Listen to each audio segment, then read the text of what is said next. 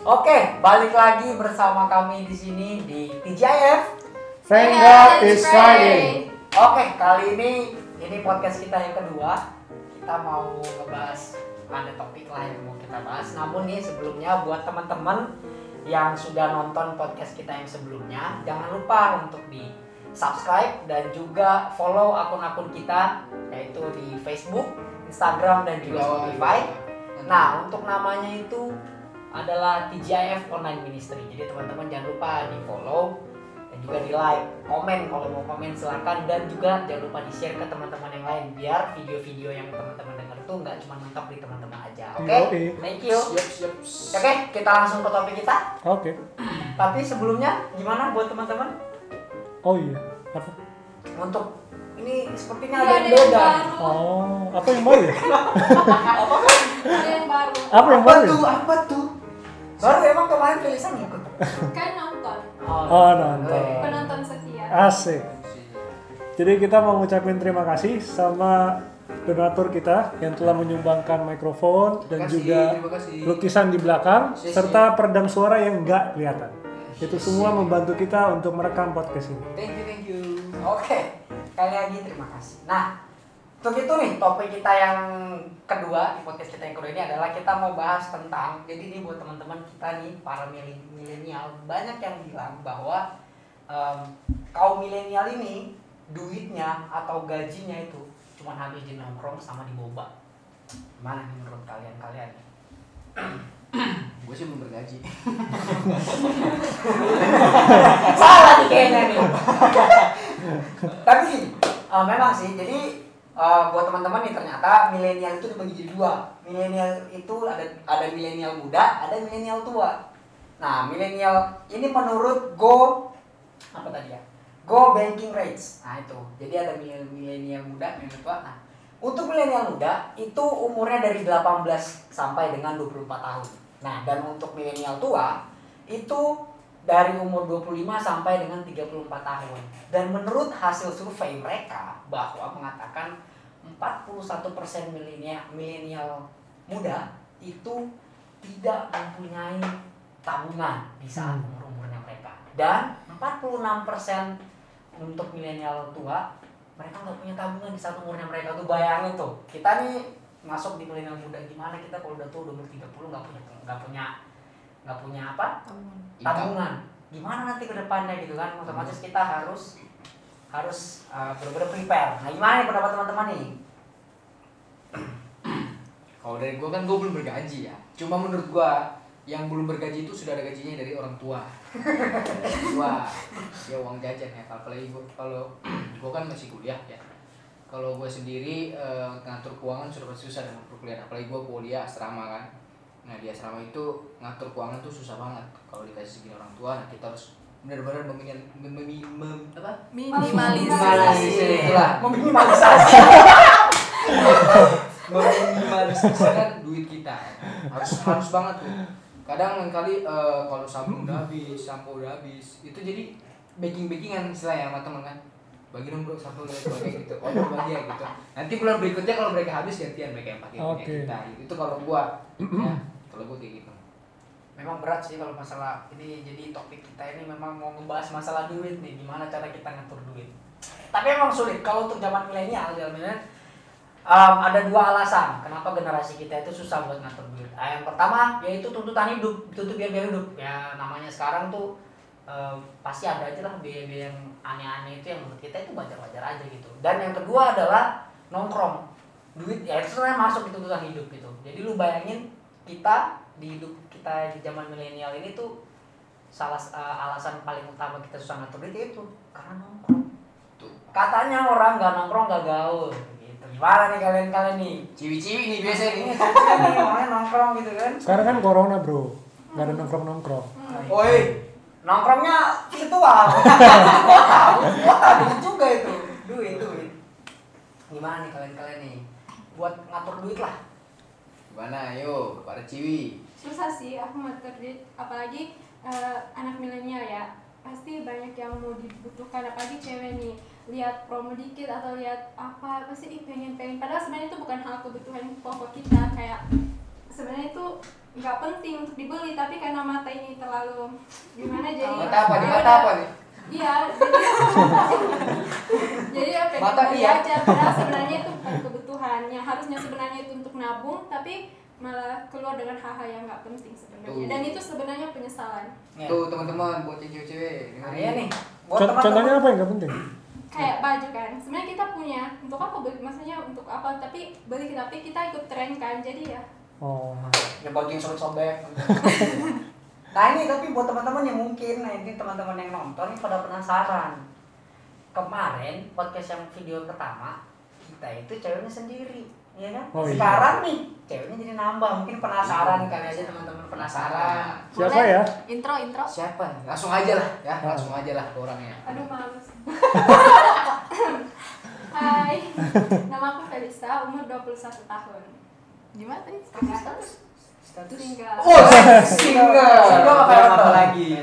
Jadi ternyata ada dua yang single di sini. Oh. oh ternyata. Udah oh udah ya. Cepat ya. Perkenalkan cepat baru satu baru satu konten. Langsung ada yang Wah. Sedih nih penonton yang cowok Jadi mungkin penonton yang cowok yang nonton ya. Atau mungkin pasarnya nonton? Nggak. ya Iya. ya Iya. selamat. Jam Gak apa-apa. Satu muncul, mati satu, tumbuh satu, Satu lagi, lagi. Ya. Tenang aja intinya Tenang tetap aja. satu. Nanti IG-nya dikasih tahu. Ya, terkasih tahu ya.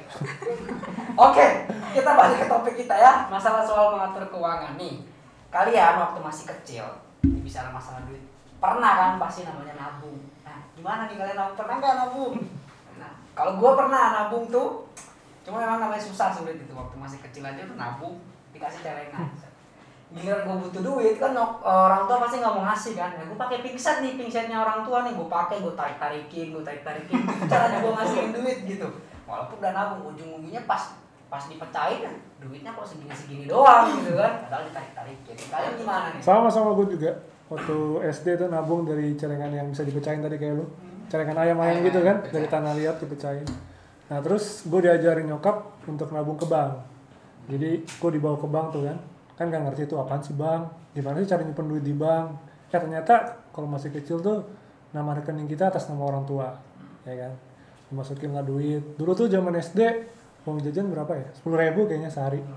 Jadi dari 10 ribu itu minimal kayak 5 ribu tuh masuk ke bank gitu. Jadi Gila ya, masih kecil udah main-main ATM aja. hebat hebat Nah, hebat sih, hebat. beda sih Mainannya- beda Biasanya main tinggal set set gitu. Hmm. Gimana para ciwi-ciwi ini nabung pernah nggak pasti pernah lah Mana lo? Gue kalau gue nabung tuh orangnya nggak nggak gatel pengen buka-bukain ya. Jadi kalau gue nabung pun gue tuh punya satu tujuan mau beli sesuatu nih. Jadi itu gue bener tahan satu tahun atau dua tahun di celengan biasa yang apa ya Eh, plastik lah tapi bukan plastik sih yang tajam kalau misalkan dibuka gue nabung di situ bisa sampai gue beli HP sendiri Gitu. teman-teman. jadi gue nggak ada gamp- nggak tujuannya. gampang buka-buka celengan sih jadi intinya kalau misalnya mau nabung kita harus punya tujuan dulu nih kalau menurut lu. Konsisten. Iya, Kalau nggak ada tujuan? konsisten Jangan dibeli-beli. Ya. kalau nggak ada tujuan simpan aja Masih pan aja jangan dibawa. tapi biasanya kalau kalau nggak ada tujuan malah malas nabung jadinya kan iya nggak sih Iya. kalau nggak ada tujuan Iyalah. Iya juga sih Kalau gue beda nabungnya. Oh, gue beda beda banget ya. Kalian tahu kan kalau masih kecil tuh kita sering orang tua pergi acara-acara gitu. Mau arisan ya. Mau nikahan. Tahun baru. Ya, tahun baru. Oh tuh tahun baru tuh paling sering tuh. Nah tahun baru ini biasanya kita kasih Ampau. ya sama saudara, Hmm. saudara kita kan. Nah gue pernah nih, gue dikasih ampau tuh seratus ribu, saudara gue, uh seneng banget dong. Terus nyokap gue bilang tabung gitu. Sini mama tabung kena. sini mama simpan Oke, orang tua tuh pasti baik dong ya, Iya. nyimpen uang anaknya gitu kan. Terus besok besok gue minta uang yang gue kemarin dikasih seribu doang. Jadi tabungan gue tuh istilahnya gue nggak ada, malah berkurang gitu istilahnya. Bukan bukannya berbunga tapi berbunga ber- malah berkurang berbuah. Buah apa nih? tapi emang sulit ya sulit banget sih eh, buat nabung tapi memang kita harus nabung sih memang itu itu udah harus ada di kamusnya kita lah itu kita harus nabung untuk ke depannya karena kayak tadi lihat tuh hasil survei aja berapa persen itu hampir 50 persen loh di umur tuh kita nggak bisa nggak punya duit bayangin aja kalau kita sekarang aja nggak punya duit susah gitu kan? Mau nggak mau itu kita harus nabung gitu. Nah kalian nih berbicara masalah duit memang duit kalau diomongin gak ada habisnya emang. Ada yang bilang kalau apa eh, duit bukanlah segalanya tapi segalanya butuh duit. Ya kan?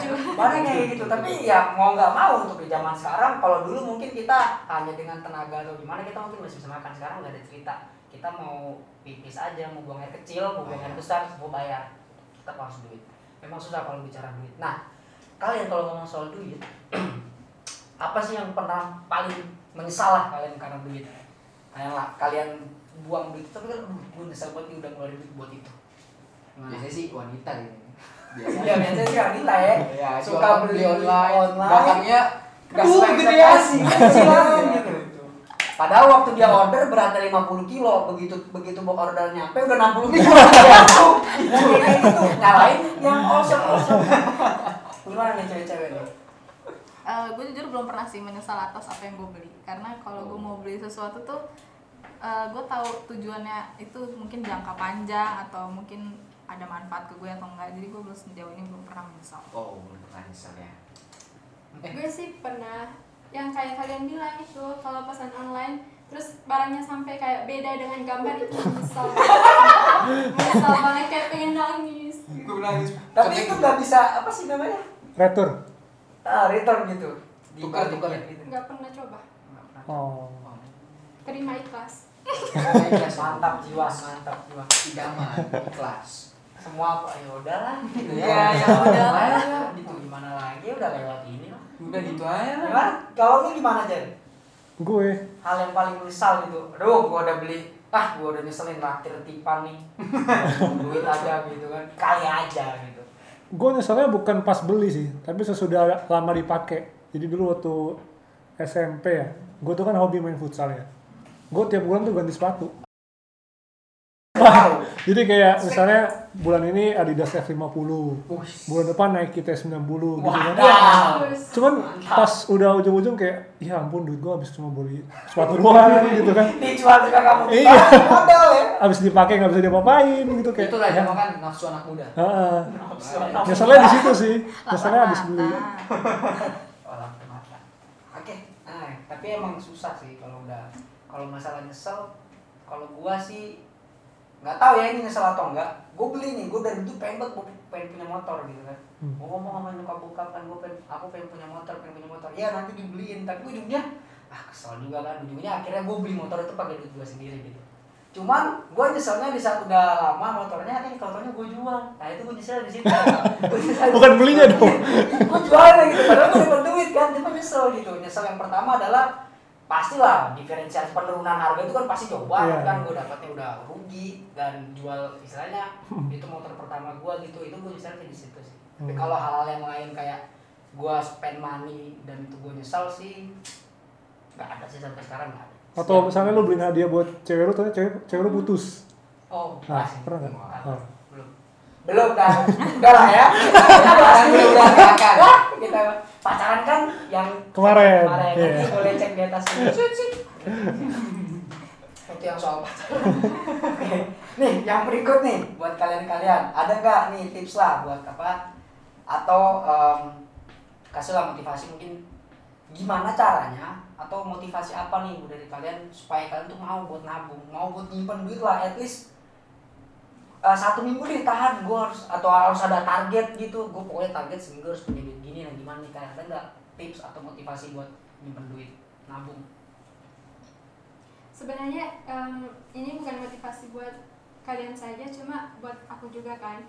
Karena jujur aku susah banget nabung tapi eh, waktu kuliah udah mulai coba. Jadi aku daftar buat list kayak pendapatanku berapa mungkin dari orang tua atau dari keluarga atau dari mana aja. Terus aku kayak nulis lagi eh, kebutuhan-kebutuhan pokok kebutuhan-kebutuhan. Terus sisanya itu usahain nabung gitu. Udah mulai rem-rem untuk boros-boros. Oke, tahan tahan kira-kira pembagiannya berapa berapa gitu? Eh, tergantung. Misalnya bulan ini kayaknya banyak yang dibutuhkan gitu. Jadi keluar tergantung jadi relatif ya nggak ada pa- patternnya Iya, nggak ada? Nggak ada. oh, oh. berapa aja yang sisa berarti itu yang ditabung. Hmm. Nggak kayak harus 10% loh oke. Gimana? Cewek kita yang saat kiri kalau gue mungkin eh, bedain ya mana keinginan sama kebutuhan itu sih itu penting. Biar nggak lapar mata biar nggak ada pengeluaran mendadak atau darurat yang nggak ada budgetnya gitu. asik. Kayak ini gue suka nih. Oke oke. Ka- Kalau gua sih menurut gua lebih- kalau untuk nyimpen mesti ada target. Itu kalau gua. Nah, mesti ada karena kalau nggak ada target jadi kayak ah gue jadi malas lah. Jadi walaupun udah menggebu-gebu biasanya nih teori itu lebih enak. Oh, gue pengen pengen nabung segini tiap bulan. Tapi biasa aktualnya pas kita udah dapat duit itu pasti susah. Tapi kalau kita udah punya target, pokoknya akhir tahun gua harus megang 5 juta. Nah, jadi udah bisa tuh. Mulai dari bulan apa nih gua harus nyimpan-nyimpan. Kalau gua sih lebih ke situ. Lu tentuin target. Tapi di situasi kayak gini nabung itu penting banget sih. Iya. Kayak misalnya kan lu kerja nih. Punya duit kan, lu ngabisin duit lu terserah mau buat apa. Eh tiba-tiba ya ini nggak nggak kita rencanain ya. Misalnya kantor kita harus mengurangi pegawai gitu kan, gaji dikurangin. Nah, itu sih. Nah kan pengeluaran tetap tuh, tapi masukan berkurang kan, berarti tabungan harus ada dong. Nah, tabungannya Untuknya juga. gitu. Jadi kayak tabungan itu memang sebenarnya sih lebih bagus direncanain sih. Kayak tiap bulan dari pendapatan gue segini, tabungan gue berapa ya gitu loh. Apalagi nanti kalau misalnya udah menikah kan lebih parah lagi dong. Kalau nggak ada tabungan. Jauh masih jauh. Itu. Dua itu. Ah, ah. Oke lah. Memang kita pokoknya intinya lah kita tetap harus nabung, harus bisa ngatur duit kita. Nah, ini nih kita berandai-andai dulu lah, berandai-andai dulu. masih soal duit, masih soal duit. Gimana nih menurut kalian? Misalkan aja eh, kalian punya duit dikasih atau nemu duit 100 juta. Gak ada yang tahu kan tiba-tiba jalan "Wih, 100 juta nih gitu kan. Gimana nih menurut kalian nih? Kalau gua nemu ya gua balikin dulu dong. Beneran itu? bener lah Nggak. Nih kalau lu punya 100 juta, mau lu apain itu duit? Wow. Nah, 100 juta nih boy. Corona boy. Corona lagi kan? Bang, 50 lagi ada yang terbaru. Gimana, gimana, gimana? Gimana, Fel? Contohnya, misalnya keajaiban mujizat nih, tiba-tiba ada 100 juta, aduh seneng banget. Pertama, pastilah 10% karena kita Kristen Advent, jadi 10% itu kayak wajib perpuluhan. Terus 10 persennya pengen persembahan juga, jadi 10-10. Terus, eh, orang tua 10%, tabungan 20%, 50 ini Kefoya. kebutuhan. Oh, Pokoknya dong. Boleh. Tuh, boy, lihat lo. sama Hidangan. berbagi juga share. Hmm. bagi bagi bagi lagi kita ya, ya. Siap, siap, siap. Gimana, gimana? Ada yang lain, yang lain gimana nih? Eh, lopel, lopel, lopel. Diapain?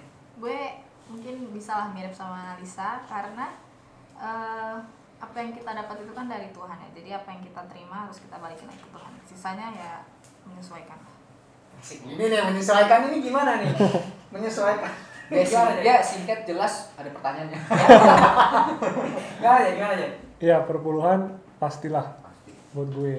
Terus sumbangan juga karena kan zaman corona ini banyak orang yang nggak bisa kerja, yang nggak nggak bisa makan susah banget. Dan pengen liburan sih. Nah, Ya, jadi gue pengen liburan dan sisanya gue tabung buat masa depan. Gimana? Lu gimana nih? Kalau gua ya sama kayak kalian bilang kan pasti 10 persennya buat Tuhan sudah pasti itu dan eh, 10 persen 20 persen lagi buat orang tua 30 persennya buat gua dan saya berapa persen sih? empat empat Hah? empat puluh 40 persen itu buat gua 4 persen buat kebutuhan gua gua mau ngapain aja buka, usaha mungkin bisa kan karena anak muda tadi tiga puluh persen buat lo empat puluh juga buat lo Iya, banyak kan usaha gitu Semuanya usaha, 30 jadi 40 tujuh puluh buat lo gitu ya lah buat buat gua ya buat gua simpan gitu buat gua Simpan, simpan. Simpannya ke mama. jangan dong yang baliknya sepuluh persen ya lah, memang kita kalau memang punya duit 100 juta itu ya pasti itu cukup gede ya. Iya. Cukup gede. Kita harus ya kalau gua ya udahlah ya. Udah cukup lah. Apa perlu di gua ngomong nih? Terserah. Nggak usah dah lu yang ngomong Udah lah, intinya kalau gua pas sama lah kayak kalian. Namanya apa yang apa semua yang kita dapatkan kan semua dari Tuhan harus balik lagi ke Tuhan gitu. Harus balik lagi ke Tuhan. Sisanya ya kita harus pintar-pintar memanage gitu. Karena kita udah kita udah lihat survei gitu. Jangan sampai kita jadi masuk di 46% yang tadi. Itu aja sih kalau. Gimana kalau soal ini kartu kredit? Nah, Nah, ada yang pernah pakai nggak? hmm, kartu kredit nih gimana? Kartu kredit tuh kan kalau mau dipersimpel tuh kayak lu ngutang, Iya. ya kan? Lu pakai duit bank buat beli. Nah, Nah, gesek sana gesek sana gesek sini. Itu lebih pengalaman dari kecil ah tadi. iya iya. Itu gesek ya. Ada yang pakai kartu kredit nggak sih? Kalau gue sama sekali selama eh, gue hidup sampai sekarang gue belum pernah pakai kartu kredit. Iya. dan jangan sampai. Berharap sih jangan sampai. Gue pernah pakai cuma nggak punya jadi pakai punya orang tua gitu Oh, ada sih ada satu waktu gue ke bank BCA nih. Gue waktu itu lagi magang kan. Gue mau buka eh, kartu ATM gue hilang. Terus ada mbak mbak yang nawarin kartu kredit gitu. Mas mas kartu kredit mas? Oh iya. Gue kayak ya udahlah kenapa mbak? Berapa itunya limitnya? Oh, lumayan mas bisa buat beli ini nih. ya sekitar 20 jutaan lah. Wah, mantap juga nih. Gak punya duit bisa belanja 20 juta. Hitung-hitung gaji bisa lah gitu kan tapi pas gue mau buka gue mungkin mikir udah tinggal tanda tangan doang. Dia udah ngisiin semua rata-rata. Jadi kan nih mas? Ah nggak yakin saya mbak gitu loh. Gak percaya diri gue mau buka kartu kredit sendiri gitu kan. Soalnya gue selalu ingat orang tua gue kayak udah kamu gak usah ngutang deh. Karena kalau udah ngutang itu hidupmu susah gitu loh. Jangan, jangan lebih besar gayamu daripada pendapatanmu. Jadi ya udahlah. daripada tiang. Hari itu gue bersyukur gue nggak jadi buka kartu kredit kartu kredit nyambungnya ke utang nih. Udah kita persimpel aja ya. Pernah utang? Gue jujur gue pernah. Itu bukan utang. Bahasa kerennya itu kasbon. Bahasa kerennya kasbon gitu. Gue pernah, pasti pernah namanya di kerjaan. Gue pernah di gue pernah utang, gue pernah diutangin. Dan memang lebih enak itu utang sih. Iya kan? Kenapa, Iya, kenapa? Kalau diutangin tuh kalau menurut gue tuh kalau gue kalau diutangin gue gak enakan orangnya oh gitu kan karena kan banyak nih yang sering ngetren sering viral tuh kan apa eh, yang Lebih galak lebih galak yang ngutang. yang ngutang daripada yang diutangin Iya. gitu kan. awal datang kayak pengemis gini kan Hmm, gitu gitu apa pengemis. tegas gitu kan kita kita tagih kita tagih nah gua sih kalau lebih baik gua guanya apa tadi gua guanya utang daripada gua diutang Oh. karena gua gak enakan orangnya nah kalau gua ngutang nih saya gua minjem bro gua pinjam seratus ribu gua ganti hari senin gitu gua pasti ganti hari senin karena guanya gak enakan gitu. Hmm. guanya gak enakan itu sih kalau gua gitu. Lebih baik guanya ngutang daripada gua harus diutangi gitu. Gua sih gitu. pernah nggak ada yang ngutang ke lu terus lupa bayar atau males bayar? Gitu pernah pernah. Tapi gua nggak mungkin mention name nya kan? Iya, gimana gimana ceritanya? Itu sih sedih banget sih. Gua apa em, tanggal tua. Hmm. kita sama-sama tinggal di, di satu tempat kerja gitu kan. Tiba-tiba dia minjem gitu. Saya minjem dong minjem berapa? Minjem minjem tiga ribu kalau nggak salah tiga ribu. Oke gantinya kapan? Nanti gua ganti minggu depan. Hari apa? Hari rabu. Oke hari rabu. Gua kasih lah. Hari rabu eh, udah hari selasa nih kan? Udah kode-kode dikit lah kode-kode dikit. Hari rabu besok gitu. Biar makin makin peka kan? Besok mau pulang lagi gitu kan. Makin pusing ya. kadang pura-pura jatuhin dompet kan set bunyi receh receh aduh tinggal receh lagi gitu. Pasti gitu gua tapi dia nya nggak ngerti dia entah nggak ngerti apa pura-pura nggak tahu gitu kan. Hmm. sampai akhirnya eh, udah hari Rabu gua kan gak enakan gue suruh temen gue eh, tanyain dong gitu. lu bilang aja kalau gue ada utang sama lu. Terus lu nagih ke dia utangnya. Jadi Jadi perantara makin perantara gitu kan. Ya udah tapi kalau dapat dapat gue udah gue dapat cepet ya. Nah, Ya. gue gak apa-apa ya balik gue gitu kan Bisa. udah demi udah temen gue udah bantu tetap aja dia nggak ngasih nggak ngasih nggak ngasih. Sampai akhirnya dia udah kerjanya udah keluar dari tempat kerja sampai sekarang nggak diganti-ganti. Ya ampun. Sampai sekarang. Untungnya cuma tiga ratus ribu. Kalau udah 3 juta beda cerita ya kan? Gitu tapi pasti sih. Makanya gue lebih baik kalaupun kepepet-pepet gue lebih gue utang daripada gue diutang. Hmm. cewek-cewek gimana? Pernah nggak? Gue pernahnya tuh kayak cuma sebatas ganti-gantian aja misalkan lagi pergi lupa bawa ATM atau lupa bawa duit sama temen eh ntar gue ganti ya di sini eh, ntar gue gini ya terus ganti-gantian aja kalau misalkan dia lupa eh ntar ya gini-gini tapi nggak ada yang kayak lebih serius gitu nggak sih Cepat ya langsung diganti gitu. Iya. Langsung ganti. kreditannya lancar gitu Muternya. Asik. sama Ji eh, sama sama jika siapa Ji tadi soalnya mbak penjuta bahas-bahas gitu kan jadi kayak bawa-bawa sama sih kayak Afrin cuman jadi ini teman-teman kalau kenapa kita ketawa jadi eh, Felisa teman kita ini tuh orang Sulawesi Barat gitu jadi logatnya ada gimana sih ada. gimana ya? nah gitu Ji. itu Makanya sedikit menggelitik lah buat kita buat teman-teman yang mungkin dari Sulawesi Barat atau orang Sulawesi Barat boleh komen bahasa Sulawesi Barat Boleh. Iya, iya. selamat datang gitu Selamat datang. Atau mau kenalan versi bahasa sana? Boleh, silakan. Ke neng-neng di sini. gimana sih ya sama kayak Afin terus utang ke orang tua kayak apa beli dulu ini dong nanti kalau udah kerja baru bayar baru ganti kayak gitu sih Ke bokap ya? Wah, keren juga mah ya kalau ke orang gitu kan. enak kalau ke orang tua Tentang orang tua ya. lu gimana Bang? Kalau gua sama sih, sama eh, ya kayak kalian ya, pernah diutangin, pernah juga ngutang gitu kan. Pernah juga ngutang nggak bayar-bayar, juga. Tapi memang karena apa ya, sudah mau bayar, cuma sudah mau bayar tapi dia bilang nggak usah lah. nggak usah." oh memanfaatkan momen Alasan, alasan. Iya, ya gitu. Sebenarnya nggak mau bayar. gue pengen bayar niat bayar gitu kan pas dia pas gue mau bayar ke dia ini sih ngutangnya masalah kan dulu waktu gue masih masih eh, SMP ya SMP itu zaman zaman gue main eh warnet warung internet sama teman tuh kan dan itu game-game maksudnya di sana tuh pasti main game dan game-gamenya ya game-game ya sana game-game game warnet lah. Pokoknya main di sana terus sampai saking pengen mainnya duit nggak cukup atau eh duit lagi kurang pinjamnya ke teman. Nah, ke teman. Dan biasanya balikin ntar minggu depan ya minggu atau bulan depan. Gitu tau pas mau balikin dia udah nggak mau teman gue gitu kan. Udah lah gak usah lah Iya. gitu. Karena gue juga pernah digituin juga sama dia gitu. Jadi misalnya saling timbal balik. Iya simbiosis simbiosis mutualisme lah. Anjay. Simbiolis. Simbiosis. simbiosis. Mutualisme gitu kan. Tapi yang sisi pos negatif. Ngutang nggak bayar terus udah juga nggak bayar gitu. Karena Balas dendam. ya bukan bukan nanti balas dendam sih. Udah pikirnya udah udah iyalah dia pernah kayak gitu juga gue lah. pernah kayak gitu kan.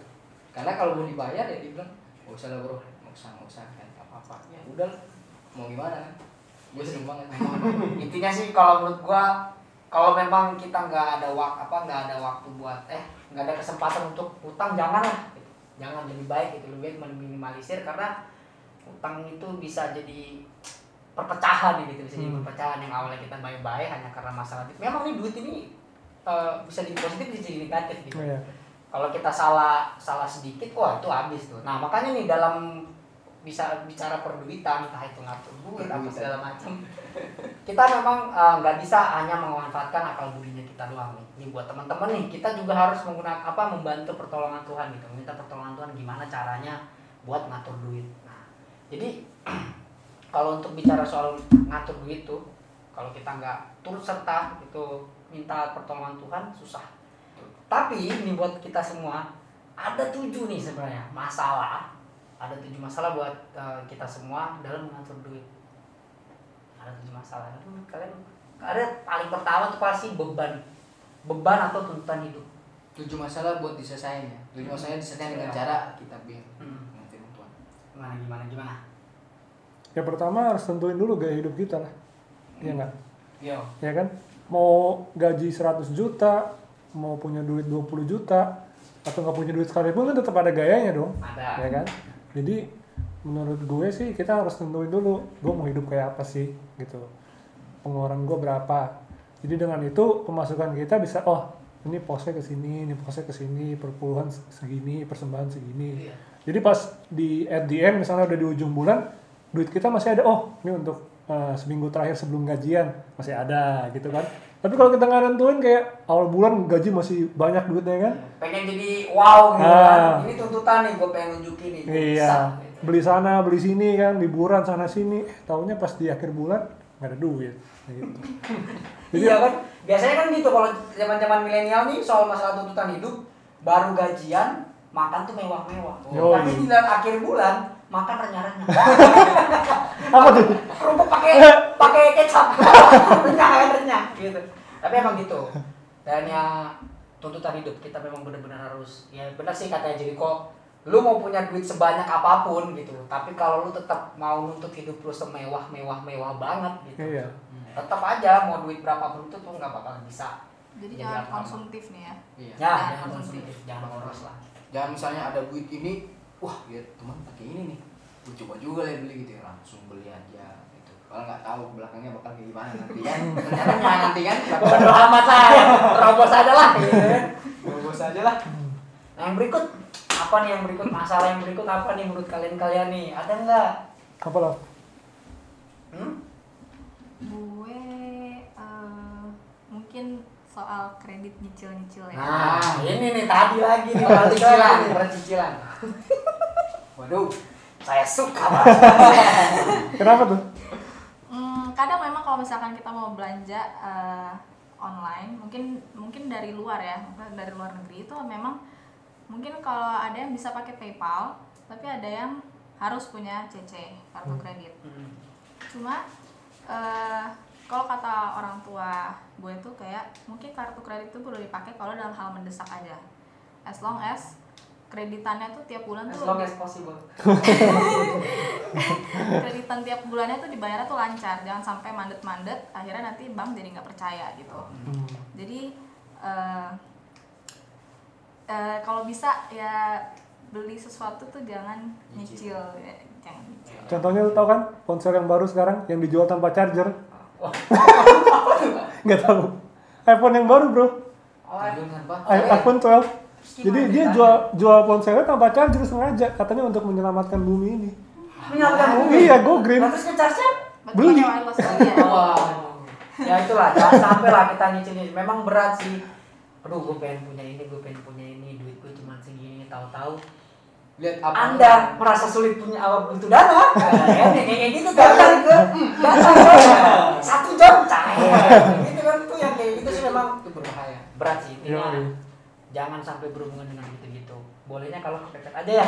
Siap kalau kepepet mah. Gitu. Nanti misal lagi karena gue juga suka orangnya cashless gitu suka nggak ada bawa duit maksudnya Oh. nggak Kepepet banget orang kepepetan lah gitu ya. Iya istilahnya ya. kalau misalkan adanya kartu itu ya mau nggak mau dipakainya yang itu gitu ya bukan bukan jadi suatu patokan apa apa belanja harus pakai itu jadi dikreditin semuanya jadi ntar untuk bayar itu semua tuh jadi bingung sendiri gitu nanti di akhirnya gimana Terus Oh iya ada lagi nih. Ini biasanya eh, sering terjadi di dalam kehidupan pekerjaan. Gue belum kerja ya. Cuma di sini ada dibilang juga katanya work hard, travel harder. itu kerja keras. Apa tuh Kerja artinya keras, arti? Kerja keras, liburan lebih keras. ini ini parah. Eh, kalau eh, sekarang sih anak-anak muda bilang kalau lagi kerja itu pengen pengennya eh, apa buat eh, menetralisirkan otak Oh, atau oke. Refresh, refreshing. Iya. liburan, Emang perlu? ya pengennya liburan travel ke mana-mana nah ini permasalahan juga nih dalam menjaga My trip, my adventure. gitu ya. Nah, Nah, itu dia bahaya ya karena dia udah kerja keras-kerasan terus ternyata liburannya lebih keras. Sama aja bohong. Kan? sama aja bohong. Karena lain kali tiap minggu gitu misalkan sudah kerja set pas hari minggunya malam mingguan sama doi pergi ke sini ke sini ke sana gitu kan. Oke kalau doinya mesti nggak minta apa-apa tapi kan kalau ketemu ada doi yang pengen mau ini mau ini bahaya juga kan Bahaya, bahaya, bahaya juga. Makanya jangan sampai eh, kita sudah kerja keras terus travel kita juga keras gitu hati banget Boleh lah travel tapi Boleh. Ah. diatur-atur lah. atur lah mungkin satu bulan satu kali gitu ya jangan satu minggu lima kali gitu Nggak kerja dong. mungkin itu aja mungkin jaga ya jaga baik-baik gitu Nah, iya. Sama ini em, di sini mungkin kalau yang kerja mungkin juga buat teman-teman yang dengar biasanya sih salah satu masalah tuh adalah habis di ongkos atau enggak di sewa tempat tinggal. Nah karena banyak kan milenial sekarang yang misalnya kerjanya di ujung kulon di alat tempatnya gitu kan atau let's say kerjanya di Bekasi eh apa rumahnya di Bekasi kerjanya di Jakarta Hmm. aduh gue macet nih gini gini gini gitu akhirnya males gitu ya. males berang males bangun pagi apa gimana kayak gue akhirnya tuh memutuskan untuk ya udahlah gue ngekos di dekat tempat kerja gue aja gitu tahu sendiri kan kos kosan di Jakarta. kota Jakarta ini kan cukup wah gitu lah wow gitu. Udah susah lah nah itu gimana nih buat kalian-kalian tuh? Itu sangat sangat krusial sih padahal sebenarnya istilahnya eh, apa sih bedanya lu cuman tinggal di Bekasi gitu kan? Lu masih bisa pakai transportasi umum ataupun transportasi pribadi punya lu hanya untuk siapin itu. Yang penting lu bangun lebih pagi aja sebenarnya gitu. Tapi memang sangat sulit gitu kamu bangun pagi emang sulit sih cuman daripada kita yang kebablasan gimana nih menurut kalian? Ada solusi yang terbaik nggak? Kalaupun memang harus sewa tempat apa memang nggak harus gitu. Nggak perlu lah sewa tempat. Kalau itu Gue sih mendingan uh, habisin duit buat sewa tempat daripada habisin waktu buat uh, ke kantor.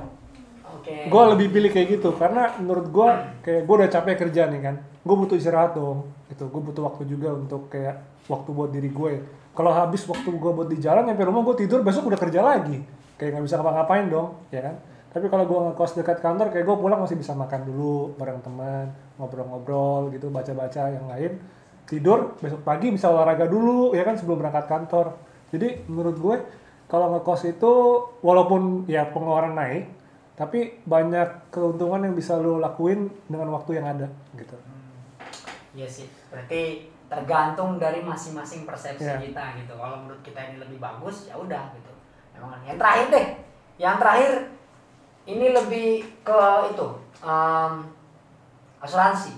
Nah, zaman sekarang nih katanya milenial ini mengabaikan asuransi. Apaan sih itu asuransi? Nantilah gue masih muda ini, gue belum sakit-sakitan, belum apa. Padahal ternyata itu penting. Nah, gimana nih kalian tanggapan kalian soal masalah asuransi? Karena milenial ini dibilang katanya suka mengabaikan yang namanya asuransi. Gimana menurut kalian? cuek aja ya Iya jujur sih. Aku sendiri belum punya asuransi. Nah, Iya, soalnya, soalnya merasa kayak ah belum terlalu butuh masih kayak nggak sakit-sakit terus padahal sebenarnya itu penting karena tiba-tiba di keadaan darurat kayak kita tiba-tiba sakit atau kecelakaan atau apa sebenarnya asuransi penting sih tapi belum punya belum punya. Tapi memang sih kita ya kalau asuransi ya kalau di tempat yang udah kerja mungkin masih enak karena udah di asuransiin sama kantor gitu kan. Cuman Iya. teman-teman yang lain nih buat teman-teman yang nonton bahwa jangan sampai ini kita lupa gitu loh bahwa asuransi itu perlu gitu secara nggak secara tidak langsung kita tuh udah menabung untuk yang akan datang. Hmm. Memang kita penting banget. Eh, jadi kita punya nih eh, tips untuk ngatur keuangan kita nih. Eh, dan cara kita ngatur keuangan ini tuh bisa mempengaruhi eh, berapa besar eh, Allah memberkati kita secara rohani, sama berapa besar eh, Allah mempercayakan berkat-berkat itu kepada kita secara rohani. Ayat eh, ayatnya terdapat dalam Lukas 16 ayat 11 yang bunyinya, jadi jikalau kamu tidak setia dalam hal mamon, yang adalah uang yang tidak jujur siapakah yang akan mempercayakan kepadamu harta yang sesungguhnya jadi eh, gimana Tuhan itu mempercayakan berkat itu ke kita kalau kita sendiri pun nggak bisa ngatur keuangan kita sendiri. Jadi simpelnya itu eh, kita bisa ngatur keuangan dengan tips 40 30 20 10 Eh, artinya tuh 40% kebutuhan primer kita sehari-hari 30% untuk cicilan 20% untuk eh, investasi dan 10% untuk amal. Dan semua ini tuh dikalkulasi dari pendapatan kita eh, setiap bulannya. dari pendapatan dan pemasukan kita setiap bulan ada beberapa hal yang bisa kita lakukan. Yang pertama sharing atau berbagi. Itu merupakan hal yang penting karena itu juga terdapat dalam firman Tuhan. Dalam 2 Korintus 9 ayat 6 camkanlah ini orang yang menabur sedikit akan menuai sedikit juga dan orang yang menabur banyak akan menuai banyak juga. Dan Amsal 11 ayat 24 ada yang menyebar harta tetapi bertambah kaya ada yang menghemat secara luar biasa namun selalu berkekurangan jadi penting sekali sharing, apalagi di masa pandemi ini kita butuh untuk berbagi sama orang-orang di sekitar kita yang sangat-sangat membutuhkan. Apa yang kita tuai, kalau kita tuai banyak, itu pasti kita nabur banyak, kita akan tuai banyak juga. Jadilah dermawan. Nah, yang selanjutnya tips yang selanjutnya itu kita harus saving uang kita ya, kita harus selamatin uang kita karena kenapa?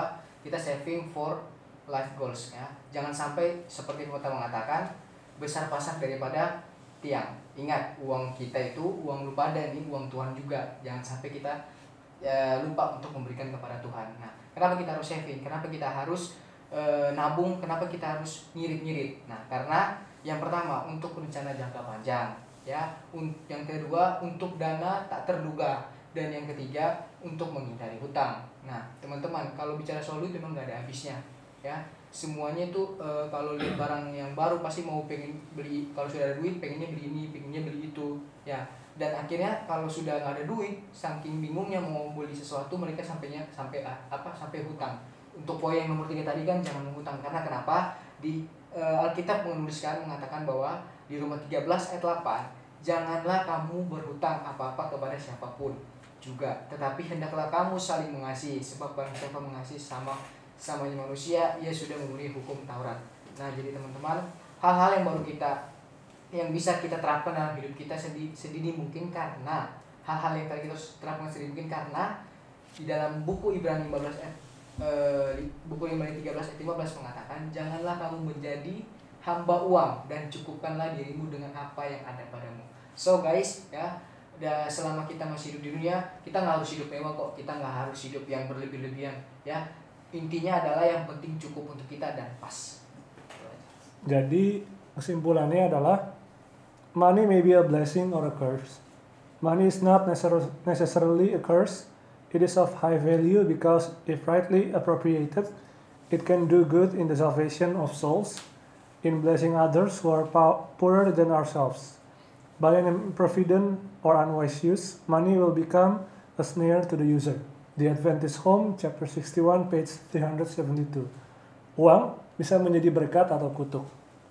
Uang belum tentu merupakan kutuk, itu bernilai tinggi kalau kita gunakan dengan benar. Itu dapat berbuat baik dalam keselamatan jiwa, memberkati orang lain yang ada lebih miskin dari diri kita sendiri. Dengan penggunaan yang tidak jelas atau tidak bijaksana, uang akan menjadi jerat bagi pengguna. Jadi, yang salah bukan uangnya, tetapi pengguna atau bagaimana kita menggunakan uang kita. Oke lah, jadi buat teman-teman semua nih, inilah em, eh, sekilas tentang kita bagaimana kita pengalaman kita dengan uang dan gimana cara-cara kita mengatur. Jadi untuk teman-teman semua apa yang telah kita apa yang dari teman-teman dengar eh, mau itu yang apa yang salah-salahnya mohon dimaafkan lah, tapi Iya. ambillah yang baik-baiknya karena kami di sini mau sharing, mau berbagi sama teman-teman semua bahwa kita tetap harus bijak-bijak dalam mengatur uang. Ya. Semua itu adalah baik-baik jangan karena buba ya Ah, untuk kita yang sekarang sampai dengan uh, masa yang akan datang sampai ke depannya gitu. Intinya kita harus bijak sama uang itu. Jadi buat teman-teman semua, sampai berjumpa di podcast kita yang selanjutnya. Kita uh, akan membahas konten-konten yang lain lah. Pokoknya yang bakalan lebih seru dari uh, yang sebelum-sebelumnya. Semua untuk uh, teman-teman semua. Jadi sampai jumpa di podcast kita selanjutnya di tetap di TGIF Online Ministry. Bye bye.